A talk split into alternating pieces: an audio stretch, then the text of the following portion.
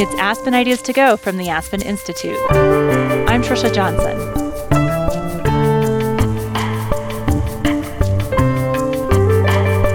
Despite millennia of human existence, so many people still have a hard time figuring out what makes them happy. Satisfaction can be fleeting, and we're not always asking ourselves the right questions or going in the right direction. How do we find happiness that lasts? Number one, why are you alive? Number two, what would you be willing to die for? The unhappiest people have no answer to either question. The happiest people have answers to both. We often get messages from the outside world about things we could obtain or become that would make us happier. But as most of us know from experience, those promises don't always pan out or bring much meaning. What if we actually wanted less? Aspen Ideas to Go brings you compelling conversations hosted by the Aspen Institute. Today's discussion is from the Aspen Ideas Festival. Arthur Brooks teaches classes on happiness at Harvard Business School. He's also written several books and columns about pursuing our best lives and finding purpose and satisfaction. He shares what he's learned about wanting less and explains how he got there. Here's Brooks on stage at the festival. Most of the time when you're talking about how to live a better life, the message that you get is how to have more money, more possessions, more relationships, more experiences, more fun. I want to talk to you today about how to go the other direction and how in so doing and going counter to the direction that the world tells you that in fact you can find the happiness that you really seek. Let me tell you where this story starts. I have three children. My children are 24, 22, and 19. Now, my 24-year-old, he's a math teacher for middle school students. My 22-year-old is a Special Forces Marine. And my youngest daughter, who's 19, was the only one left living with us during the coronavirus epidemic. You know how hard it was for high school students to live through that, especially if there was a child alone at home with her parents, the suffering that she endured. And it was day after day of the sorry excuse for school that was called Zoom, and it was not a happy time for her especially. But one morning, I walked down expecting to find her at the kitchen table with her laptop in math class, and she was laughing at the computer, laughing at the computer screen. And I said, "Honey, what are you looking at?" And she said, "I'm not in class." I said, "I can tell. What are you watching?" And she said, "I'm watching a YouTube video of an old man walking around like a chicken and trying to sing." And I thought to myself, well, as a shallow person myself, I'm not above looking at that and having a good laugh with my daughter.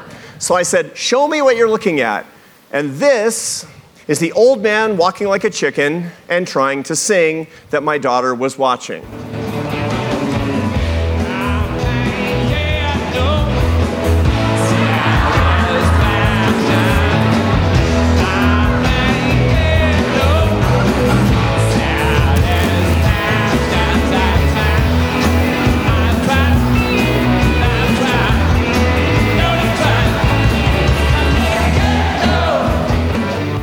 Yes, indeed. Yes, indeed. That was a 2017 concert, which means that old Mick Jagger was about 100 at the time. And this was the question that prompted that was the performance that prompted my daughter to ask me this question. "Do you people like this?" And I took great umbrage at that, "you people." I know what she means by that. But it gave me an opportunity to bring home to my beloved daughter what I do for a living. Now, I have the weirdest job in academia. I teach at the Harvard Business School. I believe the greatest business school in the world. When people ask me at a party, "What do you do for a living?" which is what we always do in the United States, "What do you do for a living?" That's the icebreaker question. I lived half of my adult life in Spain and half in the United States. And in Spain, the icebreaker question is, "Where are you going on vacation?" which is a healthier question for happiness. But in the States, nonetheless, "What do you do for a living?" I say, "I teach at the Harvard Business School." People say, "Oh, marketing, accounting, finance, supply chain management," something really practical like that. I say, "No, I teach happiness." And they think I'm lying. I say, no lie.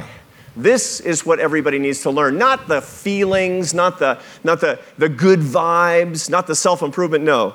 You need, I need, we all need, and especially leaders need, the science of happiness for career endurance, for family functionality, and most importantly, to make a better world through our work. Now, it's always a good opportunity to bring these ideas home to my own kids. And my daughter gave me a golden opportunity by showing me Mick Jagger. Here's what I told her that day when she said, "Why is this song so popular?" By the way, I Can't Get No Satisfaction is the third most popular rock and roll song of all time. It debuted at #1 on the charts when I was 1. I'm not very young. This has endured for a reason. I said, "Sweetheart, this is not because of the song. It's not a great song. It's because of the message. It speaks volumes about the experience of human life." She said, "What? I can't get any satisfaction? I'm doomed to suffer, to toil?" She's kind of dramatic. And I said, "Not exactly." I said, "The world does conspire against your happiness and your satisfaction, but you can fix that. You have to know how. You got to do the work." And here's what I told her, how she can do it, how I can do it, how we all can do it. Now, the first thing that I had to explain, that I always have to explain, I teach this to the second-year MBA students at the Harvard Business School, is what is it? Now, on the first day of class, my students come in, and I say, "Look, you've given up your other electives to come to this class," and it's a pretty popular class. I mean, free candy, kids. Happiness. You must know what happiness is. So I cold call a couple of people. What is it? And they always say, "It's that feeling I get when..." And they get a kind of a faraway look in their eyes. "You know, Christmas morning, Thanksgiving day, I see my friends that I haven't seen, that feeling that I get." And I say, "Oh, it's a feeling. Happiness is a feeling, is that right? So why would you take a class in feelings? You wouldn't." The point is that happiness isn't a feeling. Your Thanksgiving dinner is not the smell of the turkey either. The smell of the turkey is evidence of Thanksgiving dinner, and your happy feelings are evidence of happiness. So what is it? And the answer is basically this. Now, your Thanksgiving dinner, I could describe in a lot of different ways. If I asked any of you, "What's dinner?" Some of you would say it's a bunch of ingredients. Some of you would say it's a bunch of dishes. But if you're kind of a nutrition nerd like me, you'd say it's a combination of protein, carbohydrates, and fat. That's what Thanksgiving dinner is. That's literally true. Those are the macronutrients of all food. If you don't feel well and you come to me for advice, the first thing I'm going to ask about is what you're eating. And if you're eating an unbalanced diet, so your macronutrients aren't right, typically what I'll find is you're eating too many carbohydrates and not enough protein, and I'll rebalance your diet and you'll feel somewhat better. Now, I'm not here to tell you about Thanksgiving. I'm here to tell you about happiness, and it's just the same. Happiness is made up of macronutrient parts, which you need in both balance and abundance. And the three component parts of all happiness for all people in the whole world are these: enjoyment, meaning, and satisfaction. Now, this should kind of make sense to you, except I got to define these things. The whole science of happiness, which has exploded over the past 30 years among neuroscientists and applied philosophers, and especially social scientists like me, social scientists, social psychologists, or like me, behavioral economists, they dig into one or more of these three dimensions. So let me tell you what they are, because some of you probably would like to be happier. Use this, think of this as a diagnostic device into your own happiness. My guess is that you're deficient in one or more of these three things if you're not as happy as you think that you would like to be. So let's first start with enjoyment. You think you know what it is. It's pleasure. Incorrect. Your enjoyment is your pleasure plus higher consciousness. Now, I'm not trying to be a New Age guy here. Higher consciousness is a part of your brain that is the most human part of your brain. Let me explain. Now, we have an onboard capacity to feel emotions that happen to us. This is called the limbic system of the brain. It was evolved over a 40 million year period. It's in the very center part of your brain. It's incredibly ancient.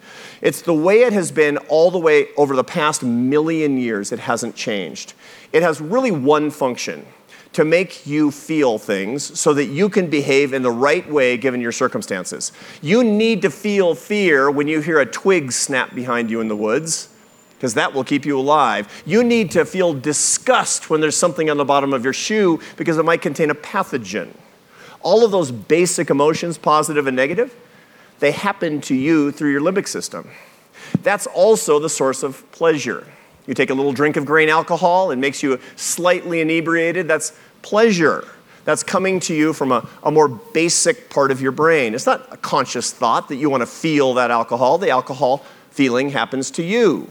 There are lots of feelings that you have. There's a lot of pleasure that you have that occurs to you. You're passive. That won't bring happiness because it comes and goes quickly.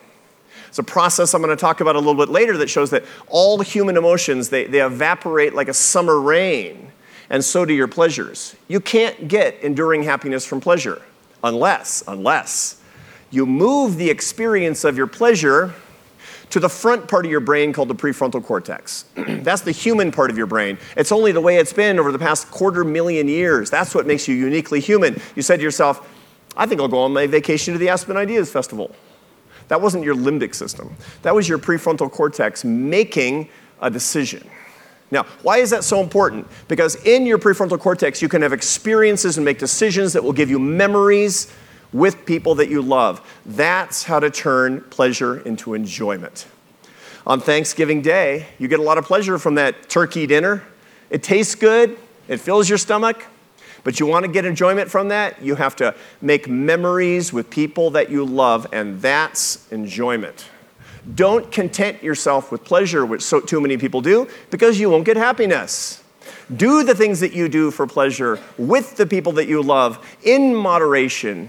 Do them consistently. That enjoyment which occupies your whole brain will be the enduring source of your happiness. That's why you tell your kids, it's a beautiful day. Don't sit inside watching the television or looking at the computer. Go outside and play with your friends. You're saying don't content yourself with pleasure. Look for enjoyment. And you need to do the same thing too. That's macronutrient number one. Macronutrient number two is meaning. We all know we need it. I find that the saddest people I've ever met, they're bereft of meaning in their lives. Now, to begin with, philosophers wrestle over not the meaning of life, but the meaning of meaning. Of course, philosophers have to make everything complicated. But this is really important.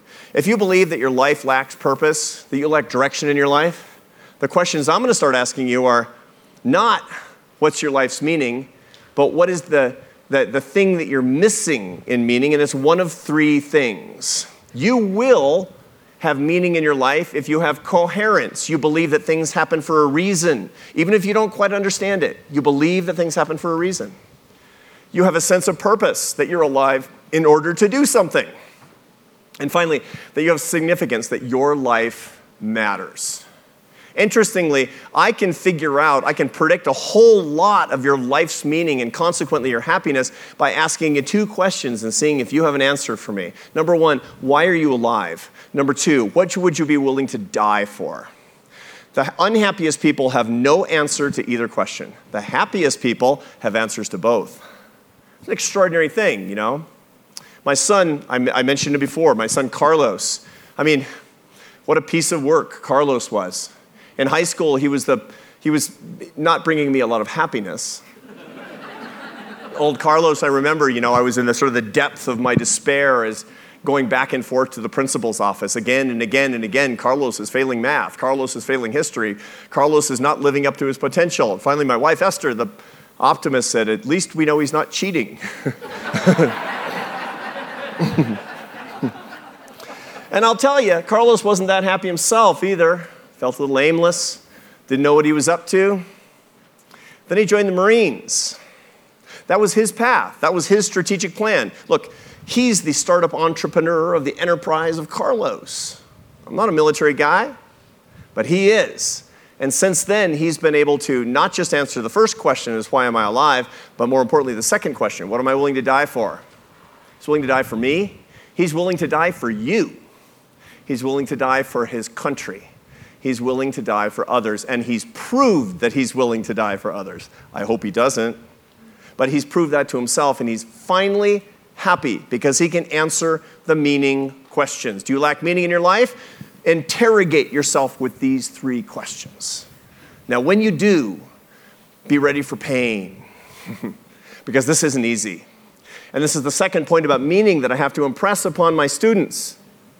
Back in the 60s, there was an old saying among the hippies, and I don't remember the 60s particularly. I was a kid, but I do remember that one day on the 1969, I was 5 years old, and there was a hippie being interviewed by some TV journalist. We were watching it on the little Zenith black and white TV in my lower middle class home in Seattle, and the hippie said, I remember it's very distinct, "If it feels good, do it." And my dad said, "That's the end of America." And in truth, it's pretty bad advice. I'm going to tell you a little bit later about why that's pretty bad advice. To say if it feels good, do it. That's kind of life-ruining advice, as a matter of fact. But here's equally life-ruining advice. If it feels bad, make it stop. And that's the philosophy I see too often in my students at Harvard University. They're being told by people my age that suffering is something to eliminate. Now, I know, there's too much suffering. It can turn over your cart. You can have medical problems involved with depression and anxiety. These are treatable conditions that must be seen to, but suffering? We all suffer. You don't have to go looking for it. It's going to find you. The only question is, what do you do with it? If you spend your energy and your affection and your time and your money trying to avoid your suffering, you know what's going to happen? You're going to avoid meaning, because each one of you who's my age or older, I could ask you, when did you figure out who you were as a person? How did you find out your meaning in life? Tell me an instance that gave you insight into your life. None of you would say that week at Disneyland. You would tell me about a person you loved and lost, a person who broke your heart, a time when you were afraid. You'd tell me about anger and sadness. You'd tell me about fear. You don't want those things. I don't want those things either, but guess what? If you don't sit with those feelings, you don't get meaning. They bring unhappiness. Here's the great paradox of happiness. It requires unhappiness. This is, when we talk about happiness, there's good feelings. No. It's much more complicated, much deeper, much more of an adventure than that. One of the reasons that people love life is because they've come to terms with suffering and seen it as a very sacred thing. I talk about the sacredness of suffering with my students, and if I'm lucky, by the end of the semester, they believe it, and they're more courageous, and they're ready to take it on. Those are the first two: enjoyment and meaning. But then there's satisfaction. Old Mick sings, "I Can't Get No Satisfaction," and you know the feeling, isn't it? It's just that new car smell, it wears off. Satisfaction, what is it? Satisfaction is the joy, the contentment that you get as the result of a job well done, of a goal met, of something won. You know the feeling. You got the A and you worked hard for it. You got it and it was a moment of bliss. You got the job you worked for. You graduated from the Harvard Business School, whatever is your alma mater, and it was wonderful. You saw your child walking across that stage, graduating from college or high school or whatever it was, and it gave you an enormous amount of satisfaction at that moment. The problem is that actually, Mick is wrong. You can get satisfaction. If you couldn't get satisfaction, you wouldn't keep trying and trying and trying like he sings. You're not that stupid. At least, I don't think we're that stupid. The problem is you can't keep no satisfaction. The problem is that it dissipates, it evaporates, it leaves you, and then you try to get it back and to keep it, and you never quite learn, right? I think of all the things that I've tried to do in my life, and every time I think, yeah, that car is going to be great, I'm going to love it forever, even though I kind of know I'm not going to. I keep acting as if I were going to, that if I actually get to the next bit of admiration from other people, that if I finally get it, I had a close friend and, he's a writer like I am. We write books. We do all these, and he said, I said, "What did it feel like the first time you had a #1 New York Times bestseller?" And he said, "I felt nothing." And I said, "Let me try." And later when it finally happened, I called him up and I said, "I didn't feel nothing." The problem is I didn't feel something for very long either. It wears off. One of my very closest friends, he's a pioneer in the industry of private equity. He's 80 years old now, but he told me that he was going to know when he was a truly successful person because he was going to be able to go into a Mercedes dealer and buy a car in cash. And I thought, who can do that? Like drug dealers and apparently private equity managers too. And he said he was able to do it at 32. He walked into the Mercedes dealership with a check and he said, "I want my car." Boom, they gave him the keys. Yep. Driving off the lot. When he was driving off the lot, he said to himself, "I should have saved for 6 more months and gotten the Ferrari." I can't keep no satisfaction, man. And that's the curse I told my little girl, and that's the curse I tell myself. Why? Is it because we're doing something wrong? No. Because there's a conspiracy by our brains and Mother Nature against us. It's a conspiracy called, and this is the word of the day, homeostasis. Homeostasis is the tendency in any physical, biological, or even emotional process to go back to your life equilibrium. Now, you can't stay out of equilibrium. Why? Because you have to be ready for the next set of circumstances. We're always ready. We're designed as a species to be ready all the time.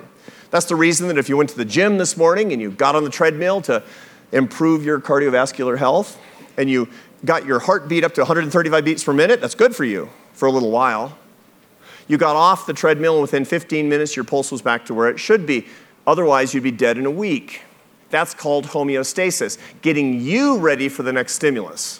It's true in every physical process. It's also true for emotional processes. Remember, your emotions come from the limbic system to help you survive. Fear, the master emotion, has kept you alive more times than you can count, and your ancestors even more than that. You need it, but you can't stay in a state of fear, because if you're fearful about the last thing, you're not ready for the next thing. One of the things that psychiatrists often talk about with their patients is they have to let go of old fears. Why? Because people are miserable, to be sure, but more importantly, they have to be ready for the emotions that are appropriate to the circumstances at hand. That's what being a healthy individual is all about.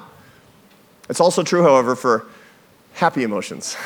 It's not just the negative emotions, it's the happy emotions as well. You're an ancient human walking on the savanna and find a source of food, some tasty berries on a bush, for example. It gives you a tremendous amount of satisfaction, but only for a moment, because you have to be ready to experience the next set of emotions to keep you alive. That's homeostasis. Mother Nature can't let you stay satisfied. Big mystery to Mick, not a mystery to neuroscientists. And that seems to be kind of a bitter truth, isn't it?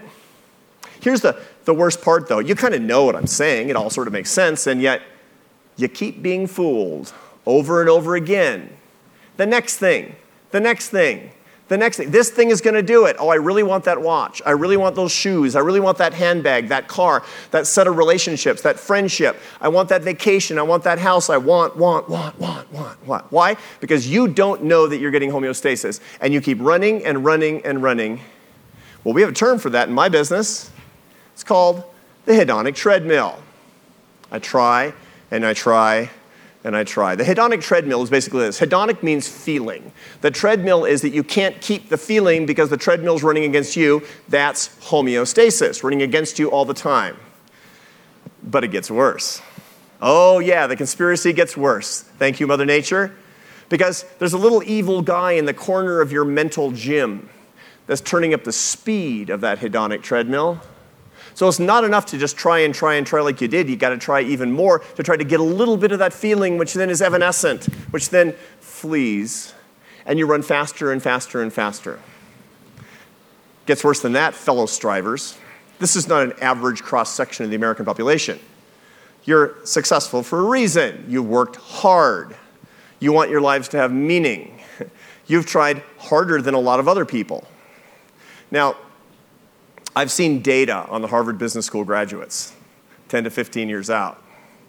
And one of the things that they find is there's good news and bad news. Here's the good news. They all achieved their dreams. Their dreams came true. That's actually not just true for Harvard graduates. That's true for all of us. Almost everybody gets what they want. The bad news is they want the wrong thing.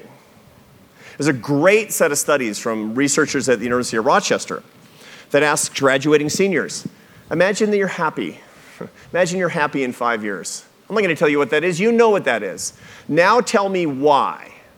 Half of them say that they achieved worldly things, money, power, pleasure, fame. Half of them say that they have good relationships, lots and lots of love. Half and half. These are called extrinsic rewards, money, power, pleasure, or intrinsic rewards, lots of relationships, lots of love. What do they find? Everybody got their goals. Everybody made their dreams. If you wanted more money, you had more money. If you wanted more friendships, you had more friendships. But the bad news is, wrong dreams, worse life. The kids at age 27, 5 years after graduating, who said that they wanted more stuff, more power, more management authority, more success, they had more stomach aches, they had more depression, they had more anxiety.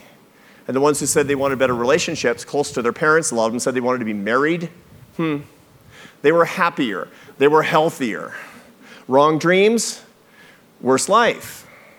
This is the same thing that's true with everybody. So the Harvard Business School graduates 10 to 15 years after their MBA was achieved, they got the stuff that they were working for. Look, when you come to the Harvard Business School, it says, here's the deal. You're going to get 2 years of education so that you can be a happy person. That's not what they tell them. It's that you can be a successful person and a leader that can do good things in the world. And I appreciate that mission. I'm part of that mission. I want to spend the rest of my career being part of that mission. But it's an incomplete mission, isn't it? Because those are the people who tend to be the most dissatisfied because of the hedonic treadmill, more than the people who didn't have those dreams. Here's the thing about that. This is called, my friends, the striver's curse.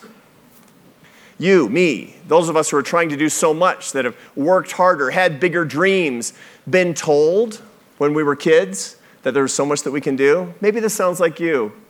You did your homework. You worked hard. You worked for your goals, and people said, congratulations. You're a terrific student. You're a hard worker. You're really smart. Sound familiar? There's a problem with that. Those who got this message when they were under 20 are the people most disappointed with their lives after 80. That's the burden of high achievers. This is research from Carol and Charles Holohan, social psychologists at the University of Texas at Austin, who found that by looking at people who were identified as extraordinarily gifted and high achievers before they were 20 and looked at how happy they were about their lives after 80. Those that identified as most gifted were the people who were most disappointed about their lives after 80. Striver's curse, my friends. And that's because these are the people who have a hedonic treadmill that's flying with terrifying speed. How many of those hedonic treadmills are whirring in the background? Right here, right now. Now, I realize I'm depressing you.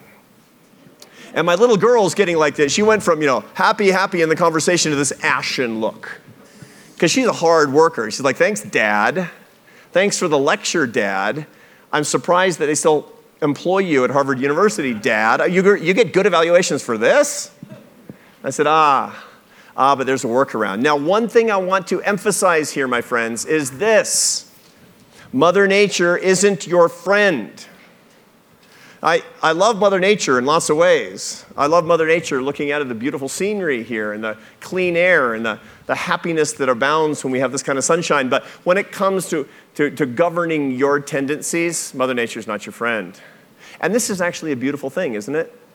My dog Chucho, he's a limbic boy. His limbic system is really all he's got. No prefrontal cortex to speak of. And so he has feelings and he acts on those feelings. He sees the cookie, he wants to eat the cookie. He doesn't really care very much about the consequences. The result of that is twofold. Number one, he can't make plans to have a more transcendental walk in his life. The second thing is he doesn't actually suffer from a lack of satisfaction because he doesn't know what it is in the first place. You, fellow humans, have a big, meaty prefrontal cortex. You need to fight against those limbic tendencies, and if you train yourself and your prefrontal cortex to work the right way, this is how you can be free. You ready to be free? I'm gonna give you three ways to be free. I'm gonna give you a way to rewire the matrix of dissatisfaction and to show Mother Nature the door. Here are your solutions. Number one. This is obviously an empty canvas. About 5 years ago, I was in Taiwan, and I was touring the National Palace Museum. For those of you who don't know, this is the world's greatest collection of Chinese art and artifacts. It's unbelievable. It would take you 4 days to see everything from the 8,000 years ago in the early Neolithic period all the way until today. Portraits, pots, prints, sculptures. It's incredible. It's breathtaking. The problem is this. All of you know this. Don't go to a museum by yourself, especially if it's vast and you try to see the whole thing, because you'll walk through numbly and not remember anything except the snack bar. Don't do it that way. Here's how to go to a big museum. Hire a guide and say, I want to deeply understand 10 things. Okay? Put yourself in an expert's hands. And that's what I did. I was touring the National Palace Museum, and we were looking at this elaborate jade carving, a 2-ton jade carving of a Chinese village.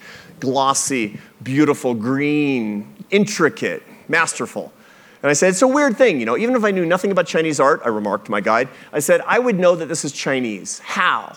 And he said, it has to do with the philosophy of the art. And I said, well, elaborate. Tell me more. And he said, okay, you as a Westerner, when I say a work of art yet to be started, what pops into your head? And I said, an empty canvas. He said, correct. Because your philosophy of art starts with nothing and is completed with a bunch of brushstrokes.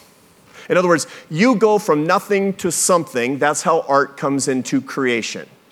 He said, when I think of art, I think of a different image. But first, he said, there's a problem with your metaphor. I said, what is it? He said that you can only go so far because you keep adding brushstrokes, and sooner or later, this is your work of art. This. Now, this is Jackson Pollock's 1949 #1, worth about $30 million. But the point is, I defy you to add another brushstroke and to make this thing better. Now, he was actually giving me a philosophical metaphor, which was this is also in the West how we see life. Your life is an empty canvas. You're trying to make it your own way. You're trying to start with nothing, and you're filling it up with brushstrokes from the empty canvas. Here's the problem. This is you at 45. No more room. Add more brushstrokes, get nothing back, you're just going to make it worse. That was his point, and it's kind of true, isn't it? You know, if you come to me and you say, I'm feeling frustrated and empty. You're 72 years old. I'm frustrated and empty. I'm not going to say, maybe you should try getting a boat. That's just another brushstroke, my friends, and you know it's true because you have enough experience, but you never learn because Mother Nature is whipping you on to go on, and so you try adding brushstrokes to this again and again and again, and it doesn't work. He said, here is the metaphor of an unstarted work of art in the East. This is the uncarved block of jade. This is a 2-ton jade boulder. Why is this the work of art that is yet to be started? Because the jade sculpture is already in there. You just need to take away the parts of the jade that are not the sculpture. That's the key. It exists already, and you can only get it by taking things away, not by adding. Now, Michelangelo one time said that. You know, the work is inside. I just have to chip away the parts. He didn't mean that. That was not his metaphor. This is the real metaphor. I was working for many years, by the way. I made my living as a classical musician. From when I was 19 until I was 31, I was a professional French horn player in the Barcelona Symphony. And I remember I was touring in India, and a Hindustani classical musician, one time he asked me this question. He said, how can you hear the music when you're in an orchestra? I said, how can you hear anything else? It's 100 decibels. And he said, no. There's too much sound. There's too much noise. The reason he said that is because in the East, as a classical musician in India, he plays in a raga, which takes away all the instruments until they find the essence of the music. It's the same metaphor. It's the same idea. And then my guide said this is how we see our success as well. That's me. He said, my job is to take away all the parts of me that are not me so I can find my true self, which is what we were looking at, and that was this. He said, that is the secret to true success. Don't add, take away. Now, here's the good news. You don't have to choose. You get both, but you better do both. You want to be really satisfied, especially as you get older, you got to stop adding. You need to start taking away. Here's another way to look at it. Here's a second solution that's complementary. It's more or less the same thing. Most people in the West and in my classes and me in my life, here's how I find satisfaction. More stuff. More haves. I have a haves management strategy. I'm going to have more of the things that I want. That's the wrong formula for happiness. Here's the right model for happiness. Your satisfaction is not what you have. It's what you have divided by what you want. Now think about this for a second. You remember your high school fractions? If you want to increase your satisfaction, you can temporarily do so on the hedonic treadmill by increasing the numerator. Have more, have more, have more. But you know what's going to happen? And what happened to my friend at the Mercedes dealership? Without knowing it, his wants exploded. That denominator blew up. Why is it that every time I get more, I'm less satisfied? That's because your haves go up by a little, but your wants go up by a lot. See, you need not a haves management strategy, especially in the second half of your life. You need a wants management strategy. You don't need to have more. You need to want less. Here's the words of my beloved teacher and friend, His Holiness the Dalai Lama. He was, not this year, this last January, but the January before, during the coronavirus epidemic, he was the first guest speaker in my Leadership and Happiness class at HBS. Now, of course, it wasn't in person. His Holiness was at his home in Dharamsala, where he was sequestered so he wouldn't get sick. And I was in Boston. It was about 11 o'clock on a Saturday night, so it could be Sunday morning for him when he does his sessions. And my students, you can't quite see them. They're on the other screen from him. 20 of my students were asking him questions. Meanwhile, we simultaneously did a webcast for 14 million people around the world. It was the largest class I've ever taught. It was a lot of pressure. And I've been working with the Dalai Lama for 10 years. And so I kind of know how he's going to answer questions. And this is what I wanted him to say for my students. And boy, did he come through. I said, Your Holiness, how do I get lasting satisfaction? How do I keep satisfaction? And he said, you need to learn how to want what you have, not to have what you want, in order to get steady and stable happiness. That is a wants minimization strategy. That is managing the denominator in your satisfaction equation. He wasn't talking about the math, but he might as well have been. That's how to do this. One more idea. Let's make it even a little bit more practical. I've given you the first way, chip away, and the second way is get your math right. But here's the most practical way of all. You learn in the self-improvement world that if you want to be really successful, you know what you need? You need a bucket list. Bucket list, you know? You know what a bucket list is? You're going to make a list of all your cravings, all your desires, all your attachments. Make a list. And then make a strategic plan on how you're going to get each one of those things, right? I'm going to get it. I used to do that on my birthday. I found my bucket list on my 40th birthday. I got everything on that list, and I wasn't happy. Quite the contrary. I was the CEO. I was the president of a big think tank in Washington, D.C. And I found that list, and I was bereft of satisfaction utterly. The things that I'm talking about here today, by the way, are the reason I retired from that job and went into the full-time business of talking about love and happiness. Because this is how I get my satisfaction. And you know what I figured out I needed to do? Trash that bucket list, because all it did was it inflamed my desires for haves. It built up my wants, and it lowered my satisfaction. And I started what I call my reverse bucket list. Here's what I do now on my birthday. My birthday was a few weeks ago. And every year on my birthday now, I'd still make a list of all my worldly wants, my worldly desires, satisfactions, cravings, all those attachments. But then I make a metacognitive, prefrontal cortex strategic plan for detaching myself from each one of those things. Not how to get them, how not to love them. Now, it's interesting. I'm not saying that I'm not going to get nice worldly things. I am sure I will buy a new car at some point. I will probably buy a house at some point. I'm not against those things. I'm not against money or power. I'm not against fame. I'm not against any of those things. I'm against attachment to those things. The Apostle Paul in the Christian Bible, he's writing to his disciple Timothy. He didn't say, money is the root of all evil. That's the most misquoted scripture. He said, the love of money is the root of all evil. The problem isn't having stuff, it's your attachment to stuff. That's your reverse bucket list. Make a list of all those things that define you, that you're attached to, and say, here's my plan for detachment.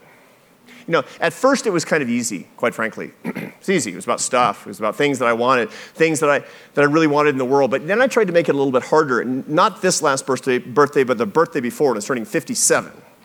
I actually made a list, and you know what I detached myself from? Half of my political opinions. Yeah. You want to know why? A huge attachment.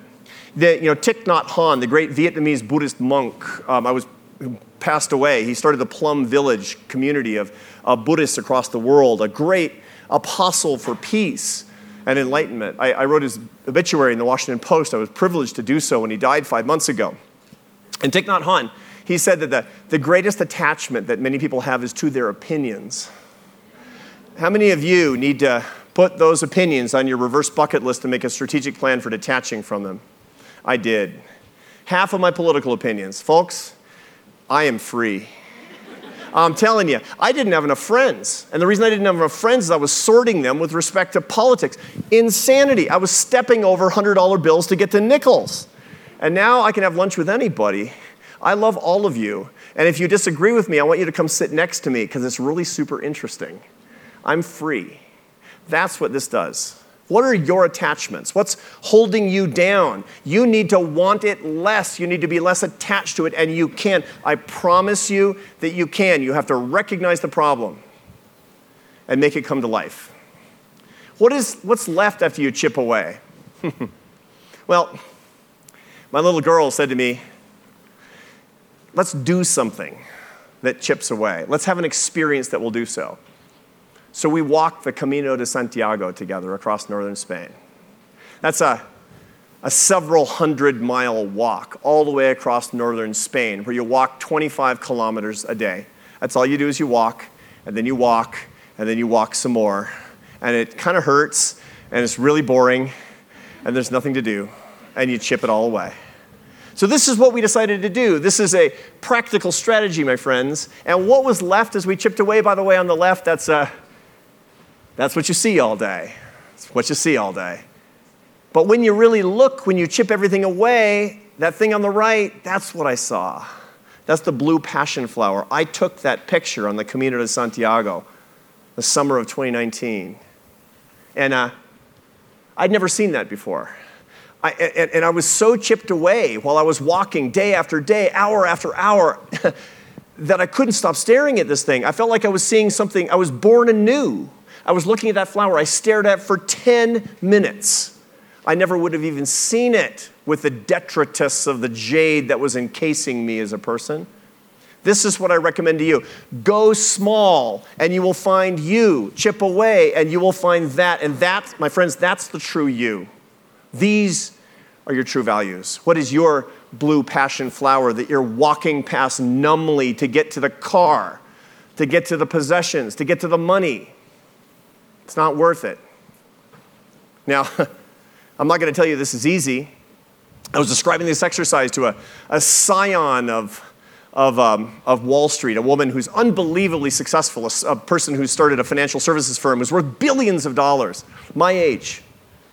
And she said, I don't know, I can't do it, I can't do it. But she's unhappy. She's unhappy. She's dissatisfied. She said, I feel like my decision-making isn't as crisp as it used to be. I'm feeling like I'm burned out. I feel like my husband and I are roommates, she said. I feel like I have a cordial relationship with my adult children. I'm getting bad news from the doctor. I'm drinking too much. What do I do? I'm stuck. What do I do? And I said, you don't need me to tell you what to do. You don't need me to. You just told me what you need to do. Why don't you step back from your firm? Why don't you go away with your husband? Why don't you reacquaint yourself with your children and get into Alcoholics Anonymous or whatever you need to do? She said, I don't know. I guess I prefer to be special than happy. How many of you have made that choice? How often have I made that choice? A lot. A lot. There are many days when I chose the 14th hour at my office over the first hour with my children. And I'm not getting those years back. They're grown up. Hey, I got the Camino with my little girl, but it's not the same. I chose special over happy 100 times, 1,000 times, because I knew I needed to chip away, but I didn't do it. So where are we? You always want more, but this won't give you lasting satisfaction. Absorb this truth. 2. The secret is to want less, not to have more. 3, chip away to find your true self. You're in there. And number 4, choose happiness over specialness. It's the right choice, and it's the only choice that it will give you what your heart truly desires. Now, this can be done. Let me introduce you, as I finish, to a man who did it. I told you I made a big career shift, or you probably figured that out. I'm not a French horn player anymore. If I were still a French horn player, I'd be playing over the music tent as opposed to the Greenwald Pavilion today. I did it full time from when I was 19 until I was 31. It was a beautiful life, I have to say, although I like this life better. And when I was a classical musician, my favorite composer was Johann Sebastian Bach, the man in this picture who's behind the keyboard. Johann Sebastian Bach, unbelievably productive. He published more than 1,000 pieces of music for every conceivable instrumentation. He also had 20 children, which is productive. Bach was asked near the end of his life, "Why do you write music? Why do you write music?" You know, interesting, right? What do you do? Remember the question, the icebreaker question at the party? What do you do for a living? If somebody said, "Why do you do that for a living?" would you have an answer? You need an answer. Bach had an answer. He said, "The aim and final end of all music is nothing less than the glorification of God and the refreshment of the soul." I thought, man, can I answer that question that way? I don't think so. I literally left music so I could answer that question like Johann Sebastian Bach. I believe that today, what I do for a living, talking to you about the bliss that to which we're entitled and to which we can serve our fellow women and men around the world that need it so badly, this is more like Bach's mission than what I had before. Bach pushed me out of music and made me an economist. How bizarre is that? That's what his genius was. But his life wasn't perfect. Originally, he was the greatest innovator of his time. Bach was known as the master of the high baroque. But halfway through, he kind of lost his groove because musical styles changed. They actually changed because his son, Carl Philipp Emanuel Bach, ushered in a new style of music called the classical style that took Europe by storm, leaving the high baroque in the past as anachronistic sounding as disco sounds to us today. And Bach couldn't keep up. So what did he do? What did Bach do? He chipped away the detritus of his career, and inside he found himself the master teacher. He stopped being the famous composer, and he dedicated himself to writing what the next generation might find for their own greatness. He went from his innovator to his teacher. He wanted less. How did he do it? Well, it's interesting. He actually dedicated himself to writing textbooks, among other things. Near the end of his life, he started on a textbook called Die Kunst der Fuge, the Art of Fugue, which is nothing more than a way to teach the techniques that had fallen out of favor. Maybe somebody would love them. Maybe somebody would find them interesting in future generations. It was rediscovered 100 years after his death by a composer named Felix Mendelssohn, who dusted it off and he said, "You guys got to hear this. This is the best thing ever." And it became concert music 100 years after his death. We play it in concerts today. Imagine writing a textbook of accounting that's so beautiful that people read it as literature. That's Bach's genius. He had no idea. He gave away his glory. He chipped away the outside parts of who he was and found inner satisfaction. He died surrounded. This is a portrait of Bach with his many children and many, many grandchildren. He was surrounded by his students, beloved, full of life, full of love, even as the life ebbed out from his body. I want to play you now what he was literally writing the moment he died, because written in the margin of the piece I'm about to play for you is in the handwriting of his son who had supplanted him. At this point, the composer put down his pen and died. Strong finish. This is the man who chipped away greatness and found himself. Johann Sebastian Bach, on his very last composition.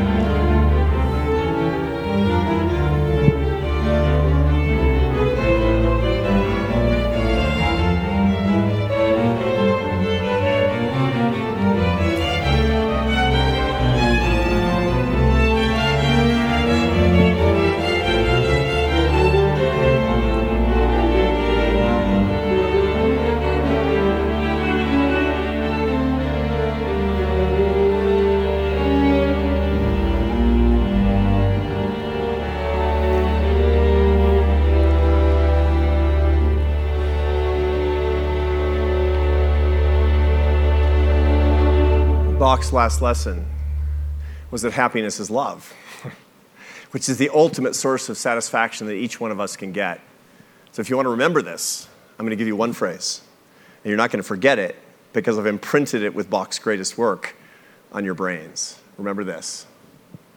Here's the punchline of what I'm saying here. Be Bach, not Mick, my friends. This is my wife and my little girl, Marina, on the Camino. She didn't come back. She stayed in Spain where she's studying. She made a run for the border after her Zoom experience.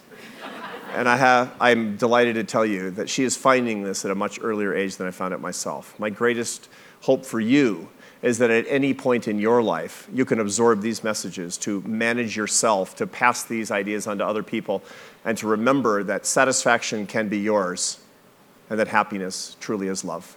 Thank you.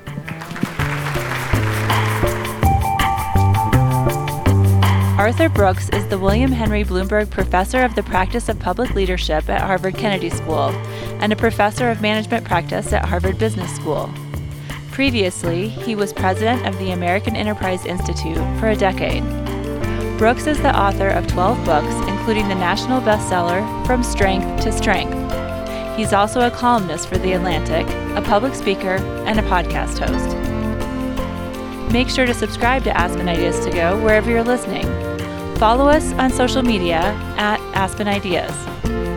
Today's show was programmed by the Aspen Ideas Festival team and produced by Natalie Jones and me. Our music is by Wonderly. I'm Trisha Johnson. Thanks for listening.